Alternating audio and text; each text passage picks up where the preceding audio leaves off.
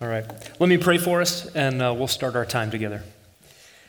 Heavenly Father, what a joy it is to gather with your people, even as the world sings your praises in ways they do not understand.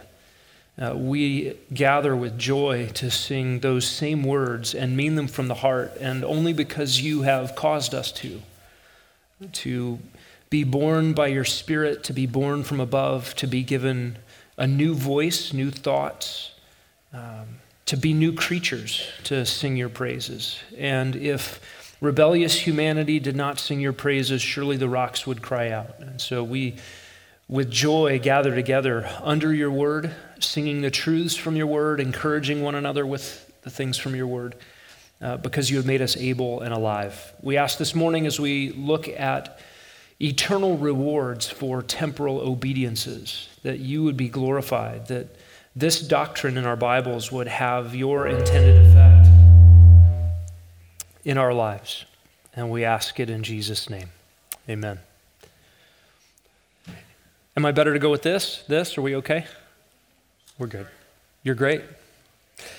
All right. Uh, we're beginning a three part series this morning on the biblical doctrine of rewards.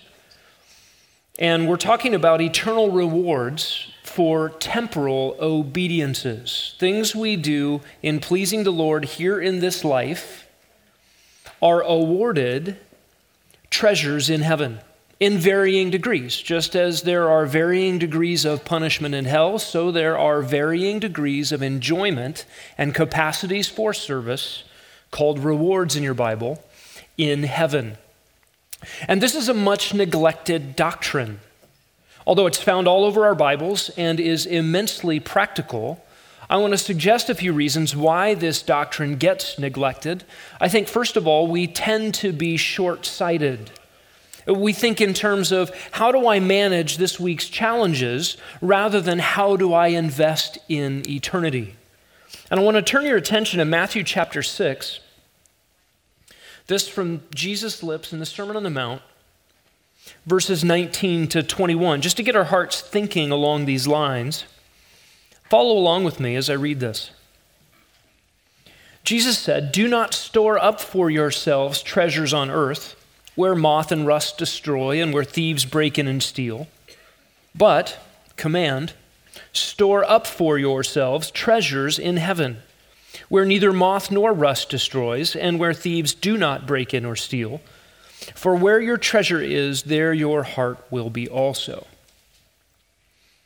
And the reality that Jesus wants us to know is there is something to live for beyond this week's challenges.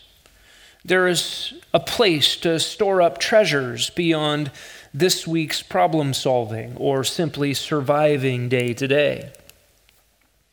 Perhaps the second reason why this doctrine is neglected is it may seem selfish to pile up for yourself anything. To pile up for yourselves treasures in heaven seems like some sort of greedy, self absorbed enterprise. And yet, these commands are here. We'll need to deal with that. A third reason these, this doctrine is neglected is just simply the question what are these treasures? What are these rewards? Are we talking about piles of cash or gold coins? I mean, in a place where the streets are made of pure gold, what good uh, is a pile of gold coins? What, what are these treasures?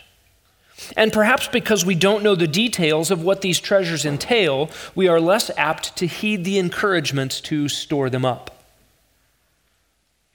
And then I think the biggest challenge for us, and the reason perhaps that in environments where the gospel of God's grace, that salvation comes by grace alone through faith alone, produces in us, in our circles, a neglect of the doctrine of biblical rewards, is it seems perhaps that a doctrine of rewards goes against or works against a doctrine of salvation by God's free grace.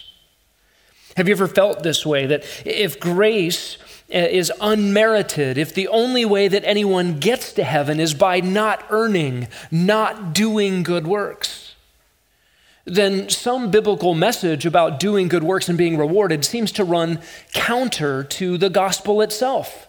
Is that true? Both of these realities are in our Bibles, and can they sit next to each other and be friends? That's the question we need to wrestle with. And the goal in all of this is to be able to affirm and believe and be moved by the things the Bible actually says about rewards. God has written these things for our benefit. So, what I want to do in this short series is address this neglected and important biblical doctrine. I want to answer some of the questions that we may have about eternal rewards. And mostly, I want to rekindle an eternal perspective that we might live lives that glorify God here on the earth, motivated by the promises of God concerning our own best interest. And I'm convinced that if we could only catch a glimpse of the reality of reward in heaven, dispensed by God for temporal obediences here, our lives would radically change. Think about it.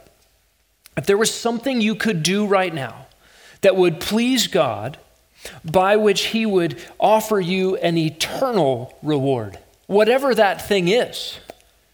Surely, if we had a glimpse of eternity and could look back on this life, we would say, every effort was worth it. What would you give in exchange for such rewards? You know, you should have bought Apple stock in July of 1985 at six cents a share. Or maybe in April 2004 at 41 cents a share.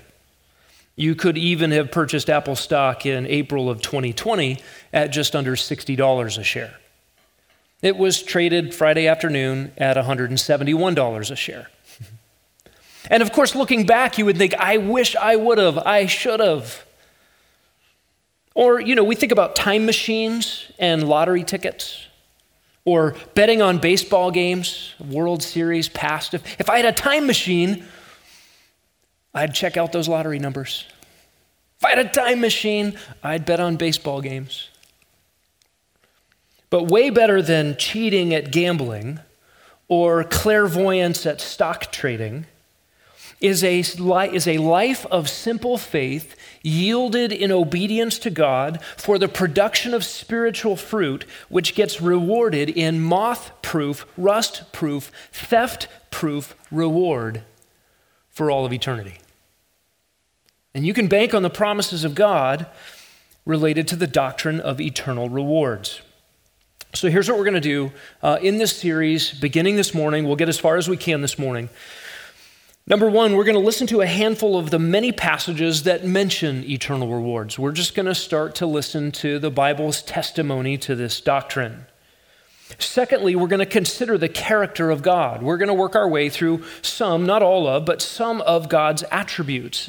And I think this is going to be helpful for us because if we contemplate who God is and then reflect on who we are, we will get a right sense of what we deserve and what we get instead in the grace of God. This is going to help set a foundation for a doctrine of reward. And then, thirdly, we'll tackle the question Does a doctrine of rewards work against the doctrine of salvation by unmerited grace? Fourthly, we will examine in more detail some key rewards passages. And then finally, we'll develop a summary of the doctrine of rewards by pulling together all of the data, all the information that we have from all of the relevant passages. So let's begin just by listening to a few of the biblical passages on rewards. I'll begin in Genesis 15, and, and you can just listen. Uh, this is Genesis 15 1. Do not fear, Abram. I am a shield to you, says Yahweh. Your reward will be very great. Jeremiah 17:10 I Yahweh search the heart I test the mind even to give each man according to his ways according to the results of his deeds. Matthew 5:12 You're blessed when you're persecuted therefore rejoice and be glad for your reward in heaven is great. For in the same way they persecuted the prophets who were before you in Matthew chapter 6, when you pray, you're not supposed to pray in front of everybody so everybody sees. When you give to the poor, you're not supposed to give to the poor in front of everybody so everybody sees. If you give and pray and fast in front of people, you have your reward. It's done.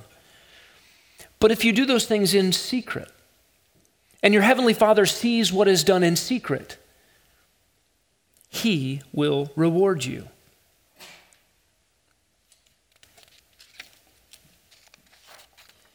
Matthew 25, 21.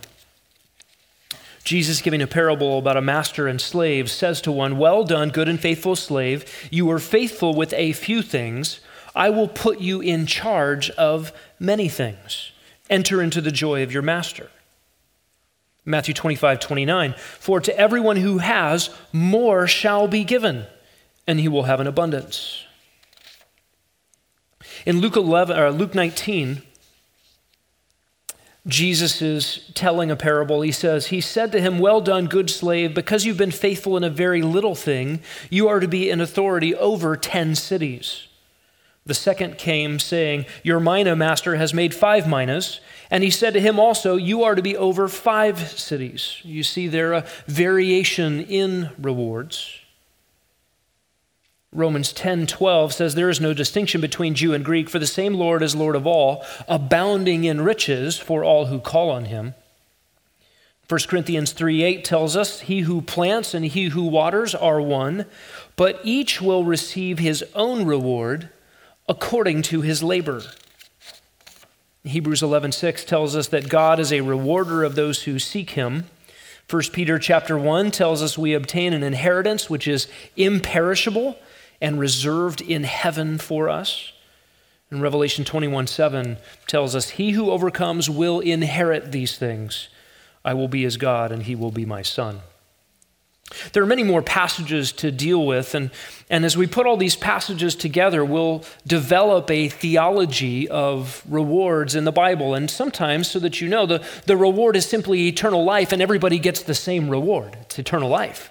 And yet, there are other places where the rewards are varying in their degrees, varying in their value.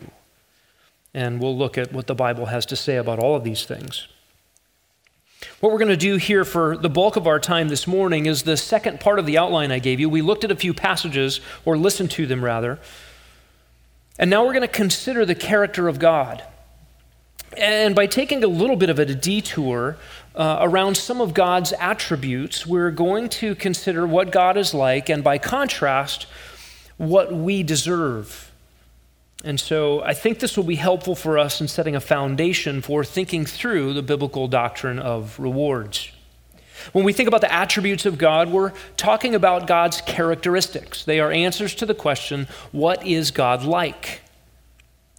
This is something true of God. And I recognize there is a danger in isolating and, and pulling apart God's attributes to sort of look at them one by one. It's impossible for us to talk of God and his totality all at once. Language doesn't permit. Time, all the way into eternity, would not permit such things. And so, even though there is a risk in misapprehending God by pulling apart his attributes and isolating them and talking about them one by one, the Bible does this. And so, it's going to be helpful for us to think about these a little bit. God in himself is always all of his attributes. They are of his nature. For instance, God is love. He is always love, even when he is furious at sin. Why? Because God's love is always holy. His is a holy love. That is a transcendent, set apart kind of love that belongs to no one else. He has no peers in the kind of love he has, but also set apart from sin and its moral purity. God's love is always a holy love. And God always hates sin, even when he is merciful towards sinners. And you understand the equation there when we come to the reality of the gospel itself. Every sin gets punished, whether in the sinner for all of eternity or in Christ the substitute at the cross. God always hates sin. Because he is good, he could do no other. And yet he can be merciful simultaneously. Consider for a moment if God were omnipotent but not wise, if God had power over everything and had absolute sway and his word was absolute command, but he didn't know what he was doing. That would be terrible news for all of the universe. So, when we talk about God's attributes, we're asserting those things the Bible says are true characteristics of God that are true all the time of Him. They flow out of His nature, and they all sit together in His being. This morning, we will look at just a few of those attributes. And I believe that thinking about God biblically will help us get the doctrine of rewards more accurately. So we'll talk just about a few of those. Let's begin by thinking about for a moment God's goodness. God's goodness. God is good. And we have to be careful projecting our own definitions and perspectives of good onto what we think God is or must be like. Wayne Grudem says the goodness of God means that God is the final standard of good, and all that God is and does is worthy of approval. And worthy of whose approval, you might ask? Well, everyone's. Everyone ought to approve of God as the standard of what is good. What is good? That which God approves, very simply. That which flows out of God, that which God says is good, that is good. We begin with God Himself. God is good. In Luke 18 19, Jesus said, Why do you call me good? to a man who assumed Jesus was a mere man. he said, God alone is good. And Jesus is right. He's not denying his deity, he's just smoking out the man's low view of Jesus.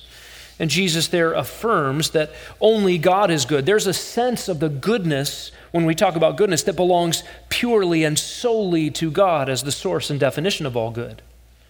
Psalm 100, verse 5 says, Yahweh is good. His loving kindness is everlasting, and his faithfulness to all generations. Psalm 34, 8 says, O taste and see that Yahweh is good. How blessed is the man who takes refuge in him. Not only is God good in and of himself, but what God does is good. We remember back to creation, Genesis 1:31, God saw all that he had made and behold, it was very good. Psalm 119:68 affirms, "You are good and you do good. Teach me your statutes." And everything that is good in the universe comes from God. James 1:17. Every good thing given and every perfect gift is from above, coming down from the Father of lights, with whom there is no variation or shifting shadow. If there is something good, it comes from him. Acts 14, 17, he did not leave himself without witness, in that he did good and gave you rains from heaven and fruitful seasons, satisfying your hearts with food and gladness. And that goodness dispensed to the believing and unbelieving alike. Matthew 5, 45. You may be sons of your Father who is in heaven, for he causes his sun to rise on the evil and the good, and sends rain on the righteous and the unrighteous. God dispensing undeserved kindness goodness on those who have not earned it. And God's goodness is expressed in particular to the redeemed. Romans 8:28, you know this well, that God causes all things to work together for good to those who love him, to those who are called according to his purpose. That is a different kind of good, a specialized kind of good that is over and above that which is promised to the world of unbelievers. Listen to Matthew 7 11. If you then, being evil, know how to give good gifts to your children, how much more will your Father who is in heaven give what is good to those who ask him? Uh, there's a great indictment of humanity's view of some sort of relative goodness. You know, I helped a little old lady across the street. How could you say I'm guilty of total depravity? um, Jesus affirms that a father who gives his son bread, not a stone or a snake, does a good thing. But the one doing that, Jesus says, is evil. If you then, being evil, know how to give good gifts, and it's an argument from the lesser to the greater, from the baddest to the goodest, if you, being evil, know how to give a good gift to your kid, how much more does your Father give good gifts to his children when they ask? God is good, and he does good. Hebrews 12:10 they, that is, earthly parents, disciplined us for a short time as seemed best to them, but God disciplines us, his children, for our good, so that we may share in his holiness. Discipline from the Lord is good. Listen to Paul's perspective on the thorn in the flesh because of the surpassing greatness of the revelation 2 corinthians 12 7 for this reason to keep me from exalting myself there was given me a thorn in the flesh a messenger of satan to torment me to keep me from exalting myself. A good result in the hands of a good god. Uh, even very difficult things. We know that god's goodness is expressed to the unredeemed God expresses his own love, undeserved kindness, even though angry with the wicked every day, expresses unmerited favor and common grace to them, rains and seasons and sun and good things. When we think about the goodness of God, eh, we might be tempted to ask the question could God be gooder? Is there, is there room for improvement in God? Is there room for improvement in what God does? And see, the answers to those questions, of course, are no, absolutely not. God cannot be better than He is. God could not do better than He has done. But think about what kinds of situations tempt us to ask those questions. What does this tendency say about our theology and our own hearts when, when something isn't going the way we would like it? We tend to doubt the goodness of God and His being or His purpose. We think about how God's goodness ought to be reflected in those who belong to him and are called by his name. One last thought, Psalm 84:11 on the goodness of God. He says, "No good thing does God withhold from those who walk uprightly."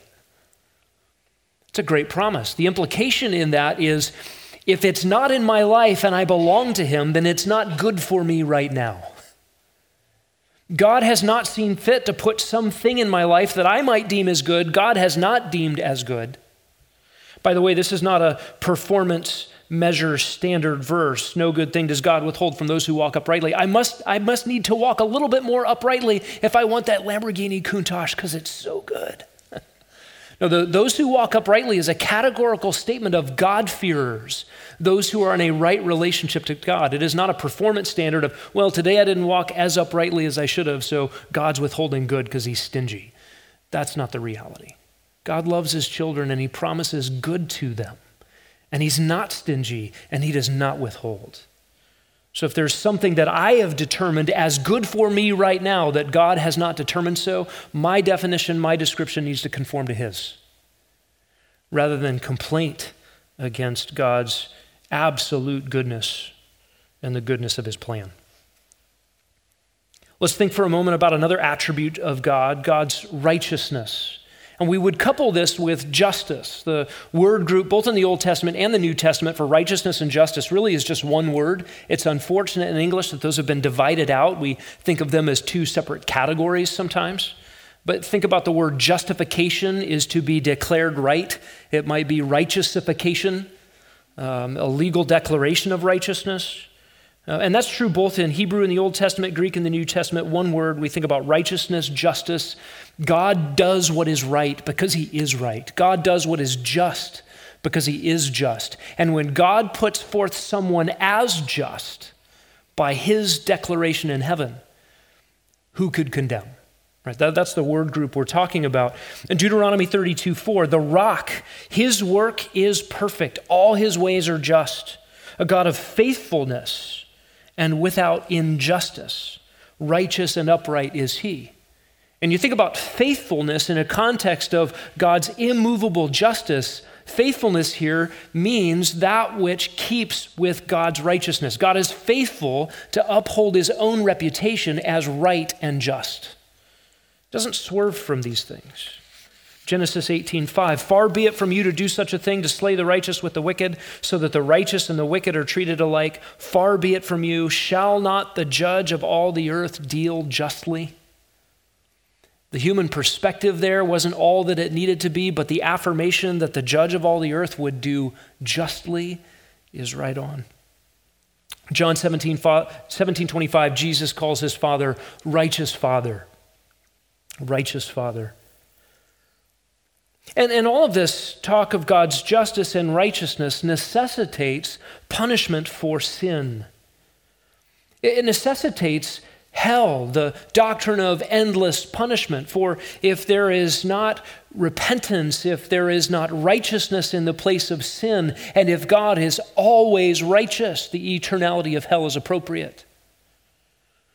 This demand for righteousness and justice from the very being of God also necessitates the cross and the crosswork of Christ if there is to be any salvation of sinners.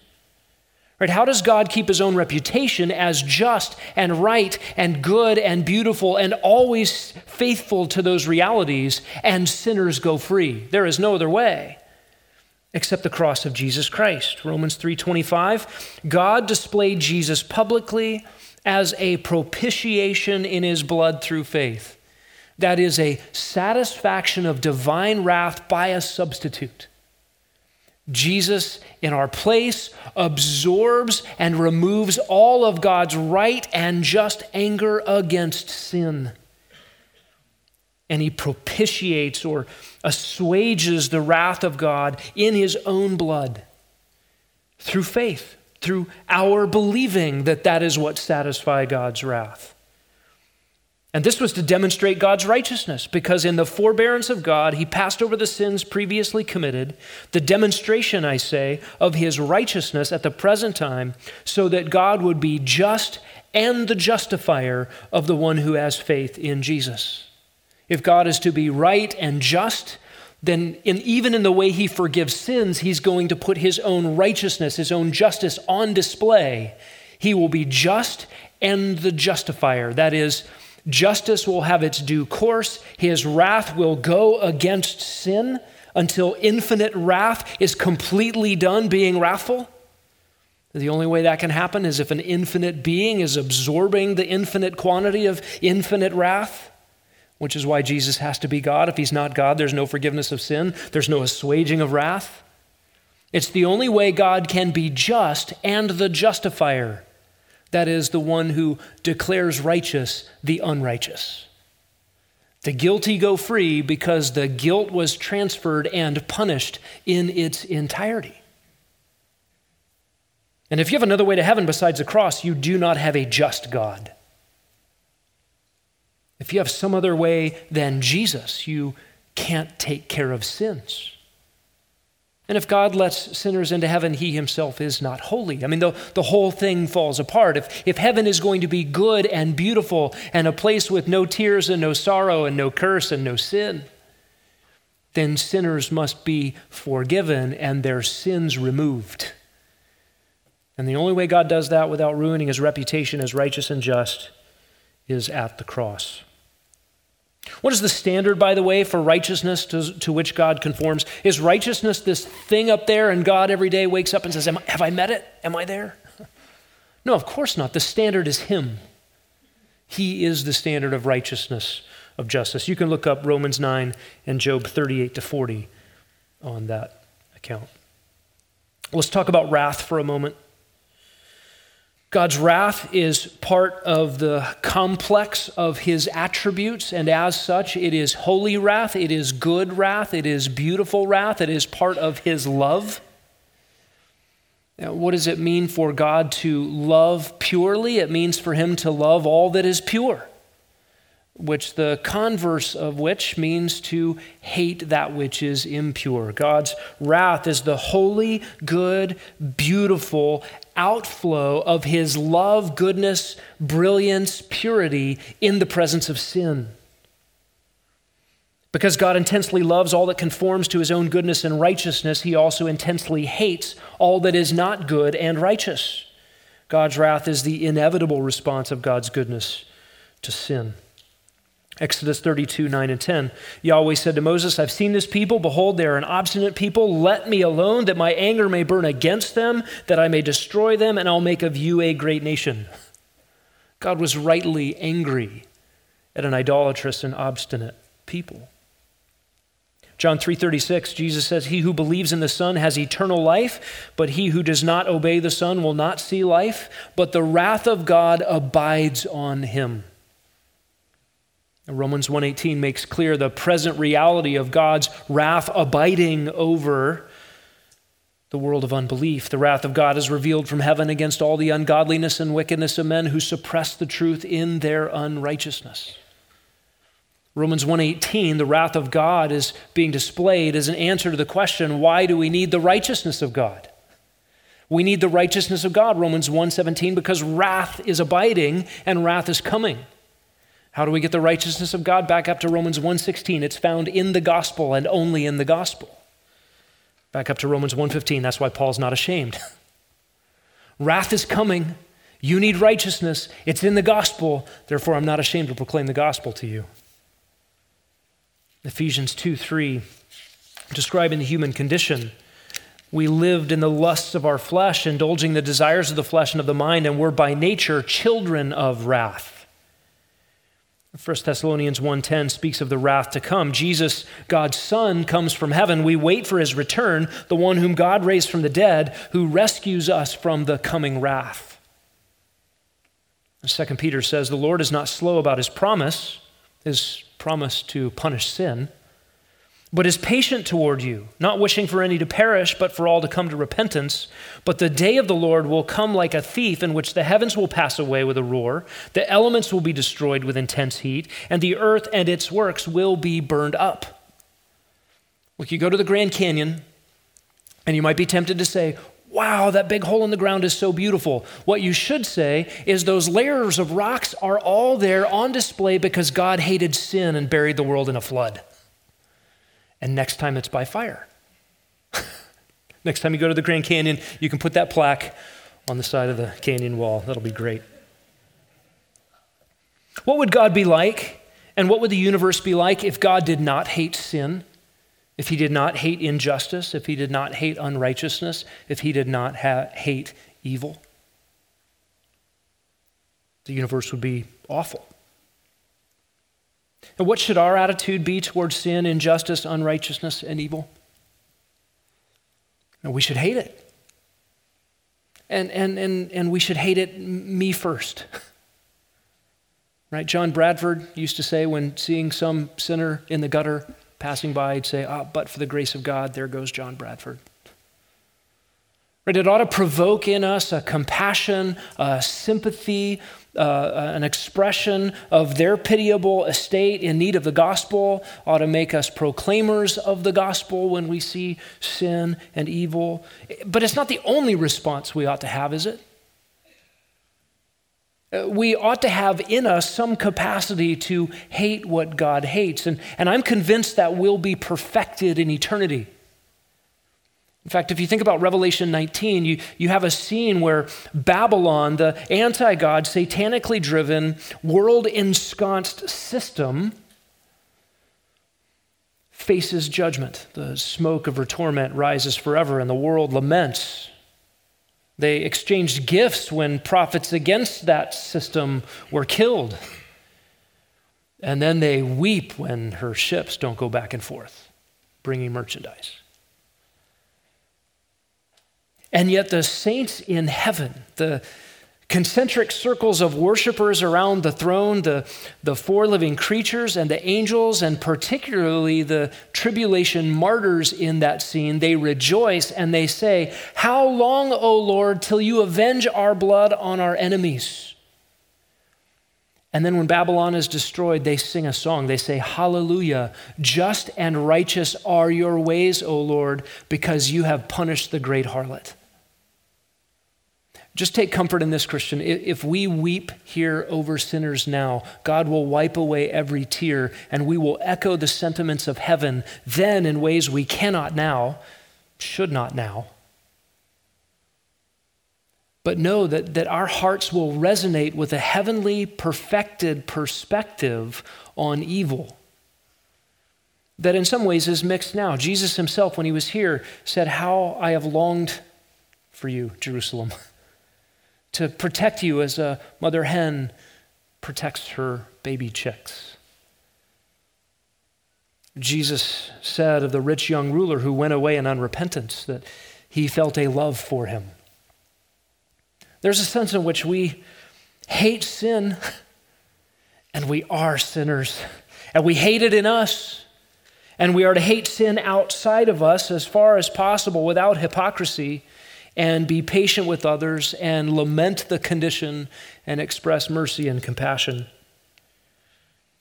Now, let's talk about mercy and compassion in God for a moment. Mercy, grace, patience, these are all attributes that are bound up in the very nature of God, the very character of God, have always into eternity past been there, but find their expression in the presence of sinners. These are ways in which God relates to people who sin mercy, grace, patience. They, they would not be seen apart from sin.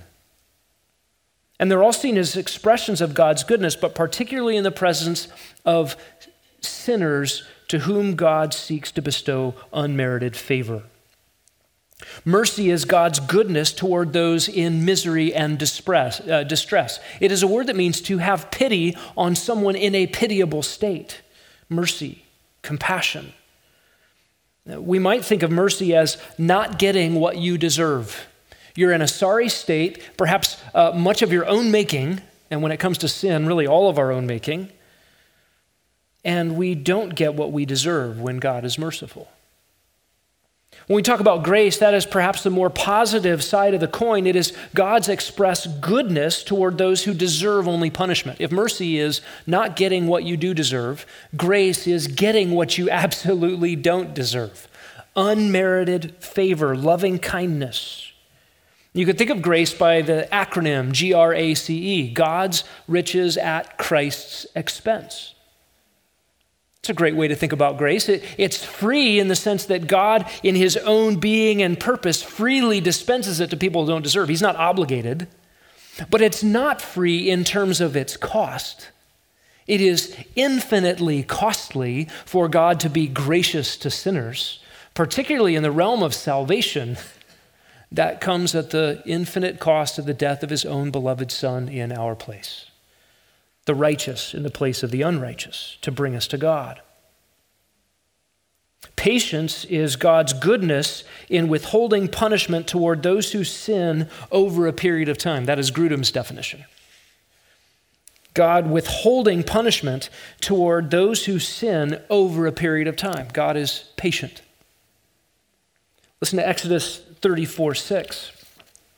Yahweh passed by in front and proclaimed, Yahweh, Yahweh, God, compassionate and gracious, slow to anger, abounding in loving kindness and truth. Psalm 103:8 Yahweh is compassionate and gracious, slow to anger and abounding in loving kindness. 2 Corinthians 1 3 Blessed be the God and Father of our Lord Jesus Christ, the Father of mercies 1 Peter 5:10 after you've suffered for a while the God of all grace who called you to his eternal glory in Christ he will himself perfect confirm strengthen and establish you and Romans 2 4, do you think lightly of the riches of his kindness and tolerance and patience, not realizing that God's kindness leads you toward repentance? When we think about God's kindness, when you think about his, particularly his kindness to sinners in their pitiable state, his mercy, his grace, his patience, is God obligated to express these things? Does God have to be gracious and merciful? Well, it's a trick question. No, not in the sense that he would be obligated by anything outside of himself. But, but yes, in the sense that he is obligated by his own purpose and plan and nature. God does what flows out of his nature according to his perfect purposes from all of eternity. And God will be faithful to those things. Let's talk about the love of God. And these things are inexhaustible. You know this. We, we can't give an introduction to the scratching of the surface of a snowflake on the tip of an iceberg. God is love. 1 John 4 8. God is love. When we talk about God is love, you, you don't reverse that equation. Everything that's love is God. That's the world's perspective.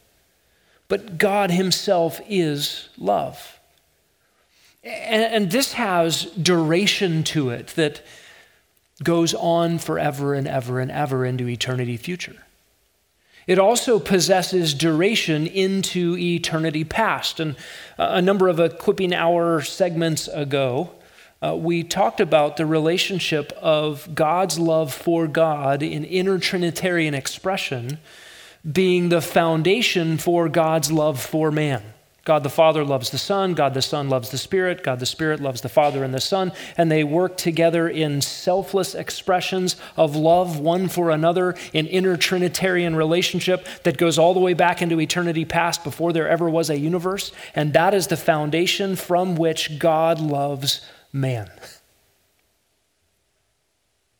And we love God because He first loved us, and we love one another because of that love for God in the heart.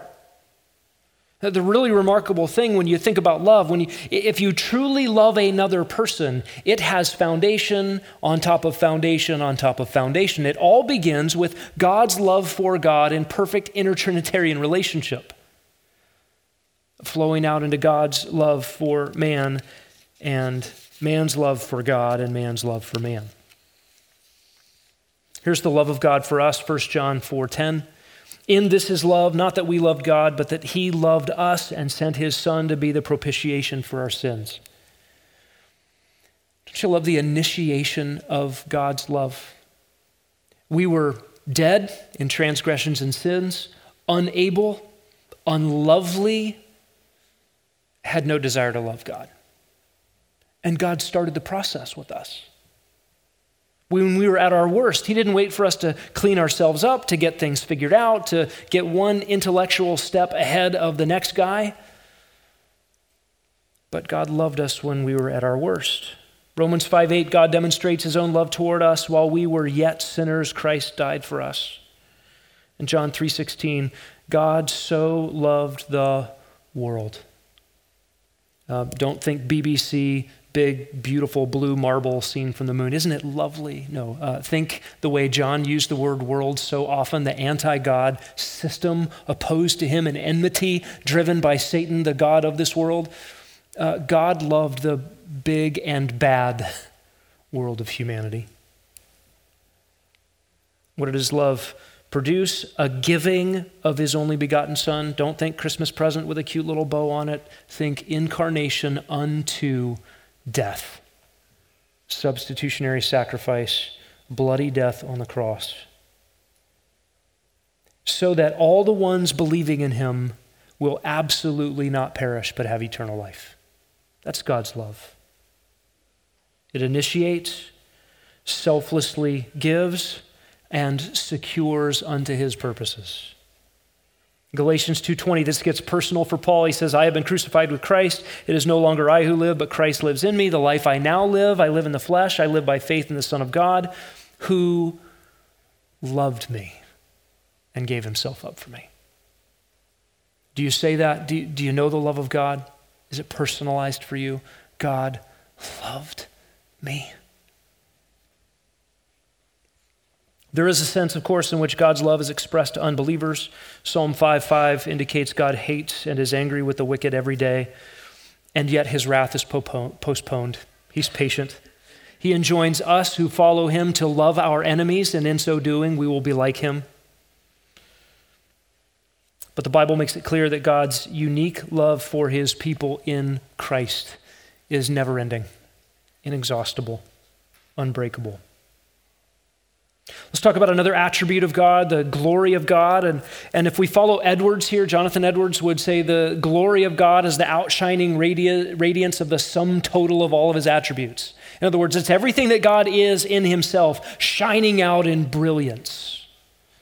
And the Old Testament word for glory is a word that means heaviness or significance, weightiness. New Testament word for glory is the word for brilliant, effusive light. And both of these things capture the reality of what God's glory is. And we talk about God's intrinsic glory, that is the glory that God has all in Himself. He doesn't need anything, He is independent of His creation. Uh, he is the one from whom all glory radiates out. And yet, the Bible also talks about giving God glory. How do you give something to someone who has everything? You're already asking that question because you got just a couple weeks left to Christmas. How do we give glory to God? If God Himself is intrinsically glorious and glory is the outshining radiance of the sum total of His attributes, He doesn't need me. He didn't do anything in redemptive history because He was lonely or needy, dependent. we ascribe glory to God. We recognize that, was in, that which is intrinsically true. We applaud. We, we, we recognize God's fame. That's what it means to ascribe glory. God's intrinsic glory is to be reflected and ascribed back to him. And then God also dispenses glory, he glorifies his saints. That is, we get to share in his glory, not in that which is his peerlessly, but perhaps something like a lamp and mirrors. We get to be in his glorious presence, and there are other reflectors of his glory that redound to greater glory to who he is. Romans 11:36 says, "From him and through him and to him are all things; to him be the glory forever and ever. Amen." All intrinsic glory is his, all ascribed glory goes to him. And again, we're not looking at an exhaustive list of his attributes, but we're building towards thinking about a biblical doctrine of rewards. Let's think about one more attribute that is the fountainhood of God the fountainhood of God. Um, we, we might talk about the self giving nature of God, the overflowing reality of who God is. And if you read Jonathan Edwards, The End for Which God Created the World, you, you understand the, the philosophical case that is to be made for why God made everything. And fundamentally, biblically, it is simply because God is glorious and in his purposes wanted his glorious self to be shared, to be known, to be enjoyed, to be worshiped. And the interesting byproduct of that is the creatures whom, who would be created for that end and with the fall of man and sin would be redeemed unto that end, forgiven unto that end, purified unto that end, glorified unto that end, into God's presence for that very end, get all the benefit. it's all for our good. God's desire to give of himself to a redeemed people for their infinitely increasing joy for all of eternity is God's fountainhood. Consider his attributes and the ways he's desired to express and reveal these to us. God is by nature incomprehensible. To finite minds, he is incomprehensible. And yet, God has made himself knowable. He is transcendent. That is, he is above and beyond the universe, above and beyond everything that is created, and yet he has made himself immanent, that is, near. He is independent as the creator of all things and sustainer of all things. He is independent of all things. He is self existent and not needy. And yet he has entered into love relationships with creatures. And God has this essential glory, and yet he is glorifiable and he gives glory to others. Listen to this invitation, Isaiah 55. Yo, everyone who thirsts, come to the waters. You who have no money, come buy and eat. Come buy wine and milk without money and without cost. Why do you spend money for what is not bread and your wages for what doesn't satisfy?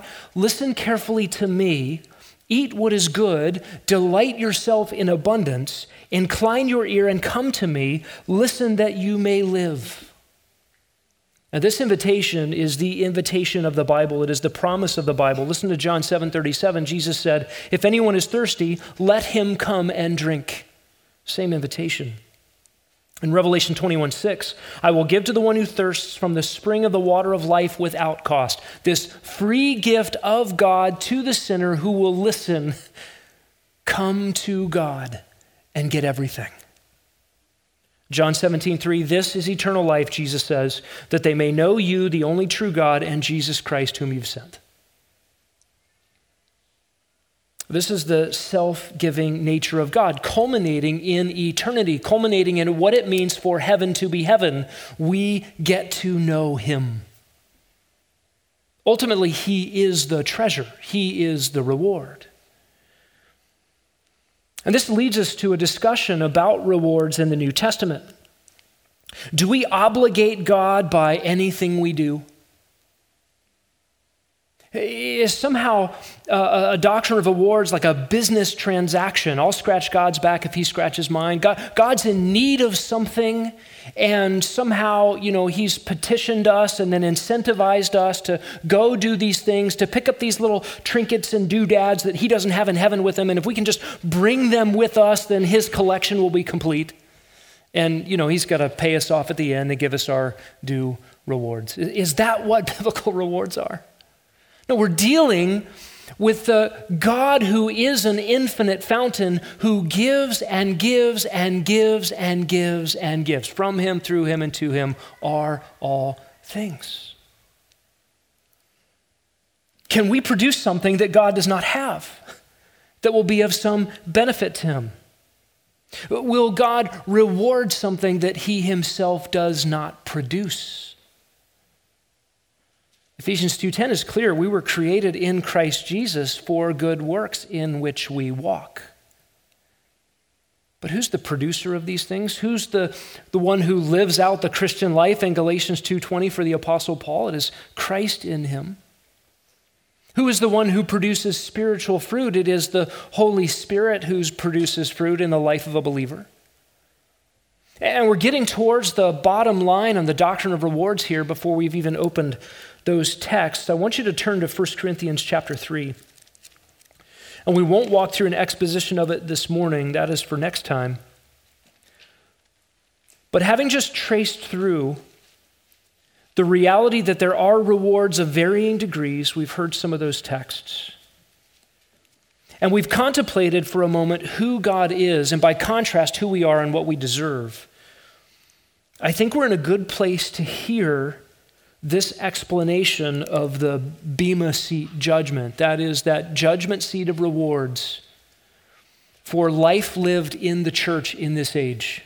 A life yielded in faithful obedience to God producing fruit which God rewards. Paul says, What is Apollos? What is Paul? Servants, through whom you believed, even as the Lord gave opportunity each one. I planted, Apollos watered, but God was causing the growth. So then, neither the one who plants nor the one who waters is anything, but God who causes the growth.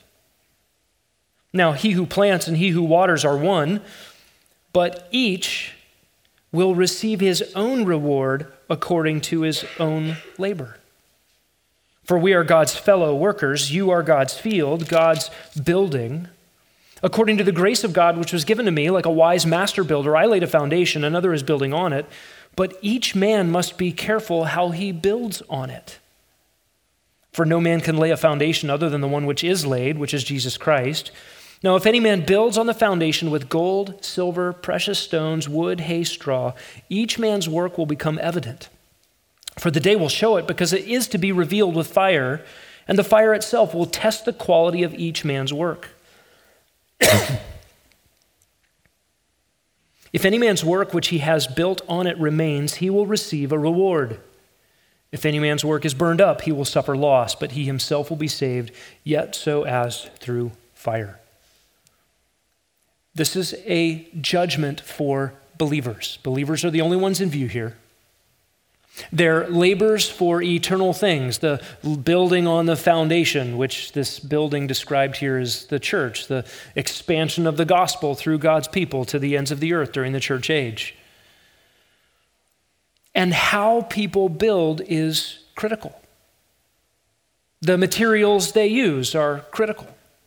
And we come to this scene and we discover that God rewards activities in this life, temporal obediences, yield in faith in the service of God and His church. And you show up to heaven to the God with whom you have no business as a sinner. Now declared righteous, adopted, a citizen, a son, a daughter, an inheritor. And you've been given everything. You would, you would trade everything to have this one reward called eternal life, and yet there is this Bema seat judgment, and you show up, and God recounts the things you've done. And some of those things, well, they all go through the incinerator. Some of them come out the other end. I used to be terrified of this passage. I don't know about you. Oh, all those things I did, they're, they're all going to get burned up. The longer I live, and, and, the more I'm aware of wood, hay, straw, chaff, stubble, garbage. It doesn't belong cluttering streets of gold. What a kindness of the Lord to run my life through the incinerator and dispense with all the chaff. I got all this stuff. I, ho- I hope it makes it into heaven. Wait, uh, this doesn't belong here. God, could you, could you take care of that? And he does. The fire removes all the worthless stuff. What comes out the other end? Precious things, sustainable things, eternity worthy things. Where did those come from? Don't you just don't, don't you understand? We, we won't be there lamenting the chaff. If there is lament, it, it would be loss of opportunity. Why didn't I invest in Apple at six cents a share? You know, the, I don't know if we're, we'll have those thoughts, but we ought to have those thoughts now. That's the point. And what will we say on the other end when there are treasures that have been laid up in varying degrees based on temporal obediences? God, the, the stuff you're rewarding, you, that's the stuff you produced. That's the stuff you made. That's right, God rewards only what he produces. And we will say, What a God who gives and gives and gives again to the undeserving. We'll talk in the coming weeks how this relates to the doctrine of grace, how this relates to sin and declarations of no condemnation. Uh, we'll talk about what the import of this is for the way we live our lives in the coming weeks. Let's pray together. Lord, thank you. We will forever thank you, and it will never be enough to express gratitude for you, for your goodness, for all that you are, in your holiness and justice and wrath and beauty, for your mercy to sinners, your patience and your grace. Thank you for sending your Son, whom you love, whom you crushed in the place of transgressors to bring us to yourself. You are our treasure. You are our reward, to know you. And God, we pray to long, even as you have commanded us to long, for greater capacity to serve you and to enjoy you into eternity by yielding our lives in faith to you even now, step by step, in secret ways the world would not know, to obey you, to store up treasures in heaven Again, that all things would be from you and through you and to you forever. Amen.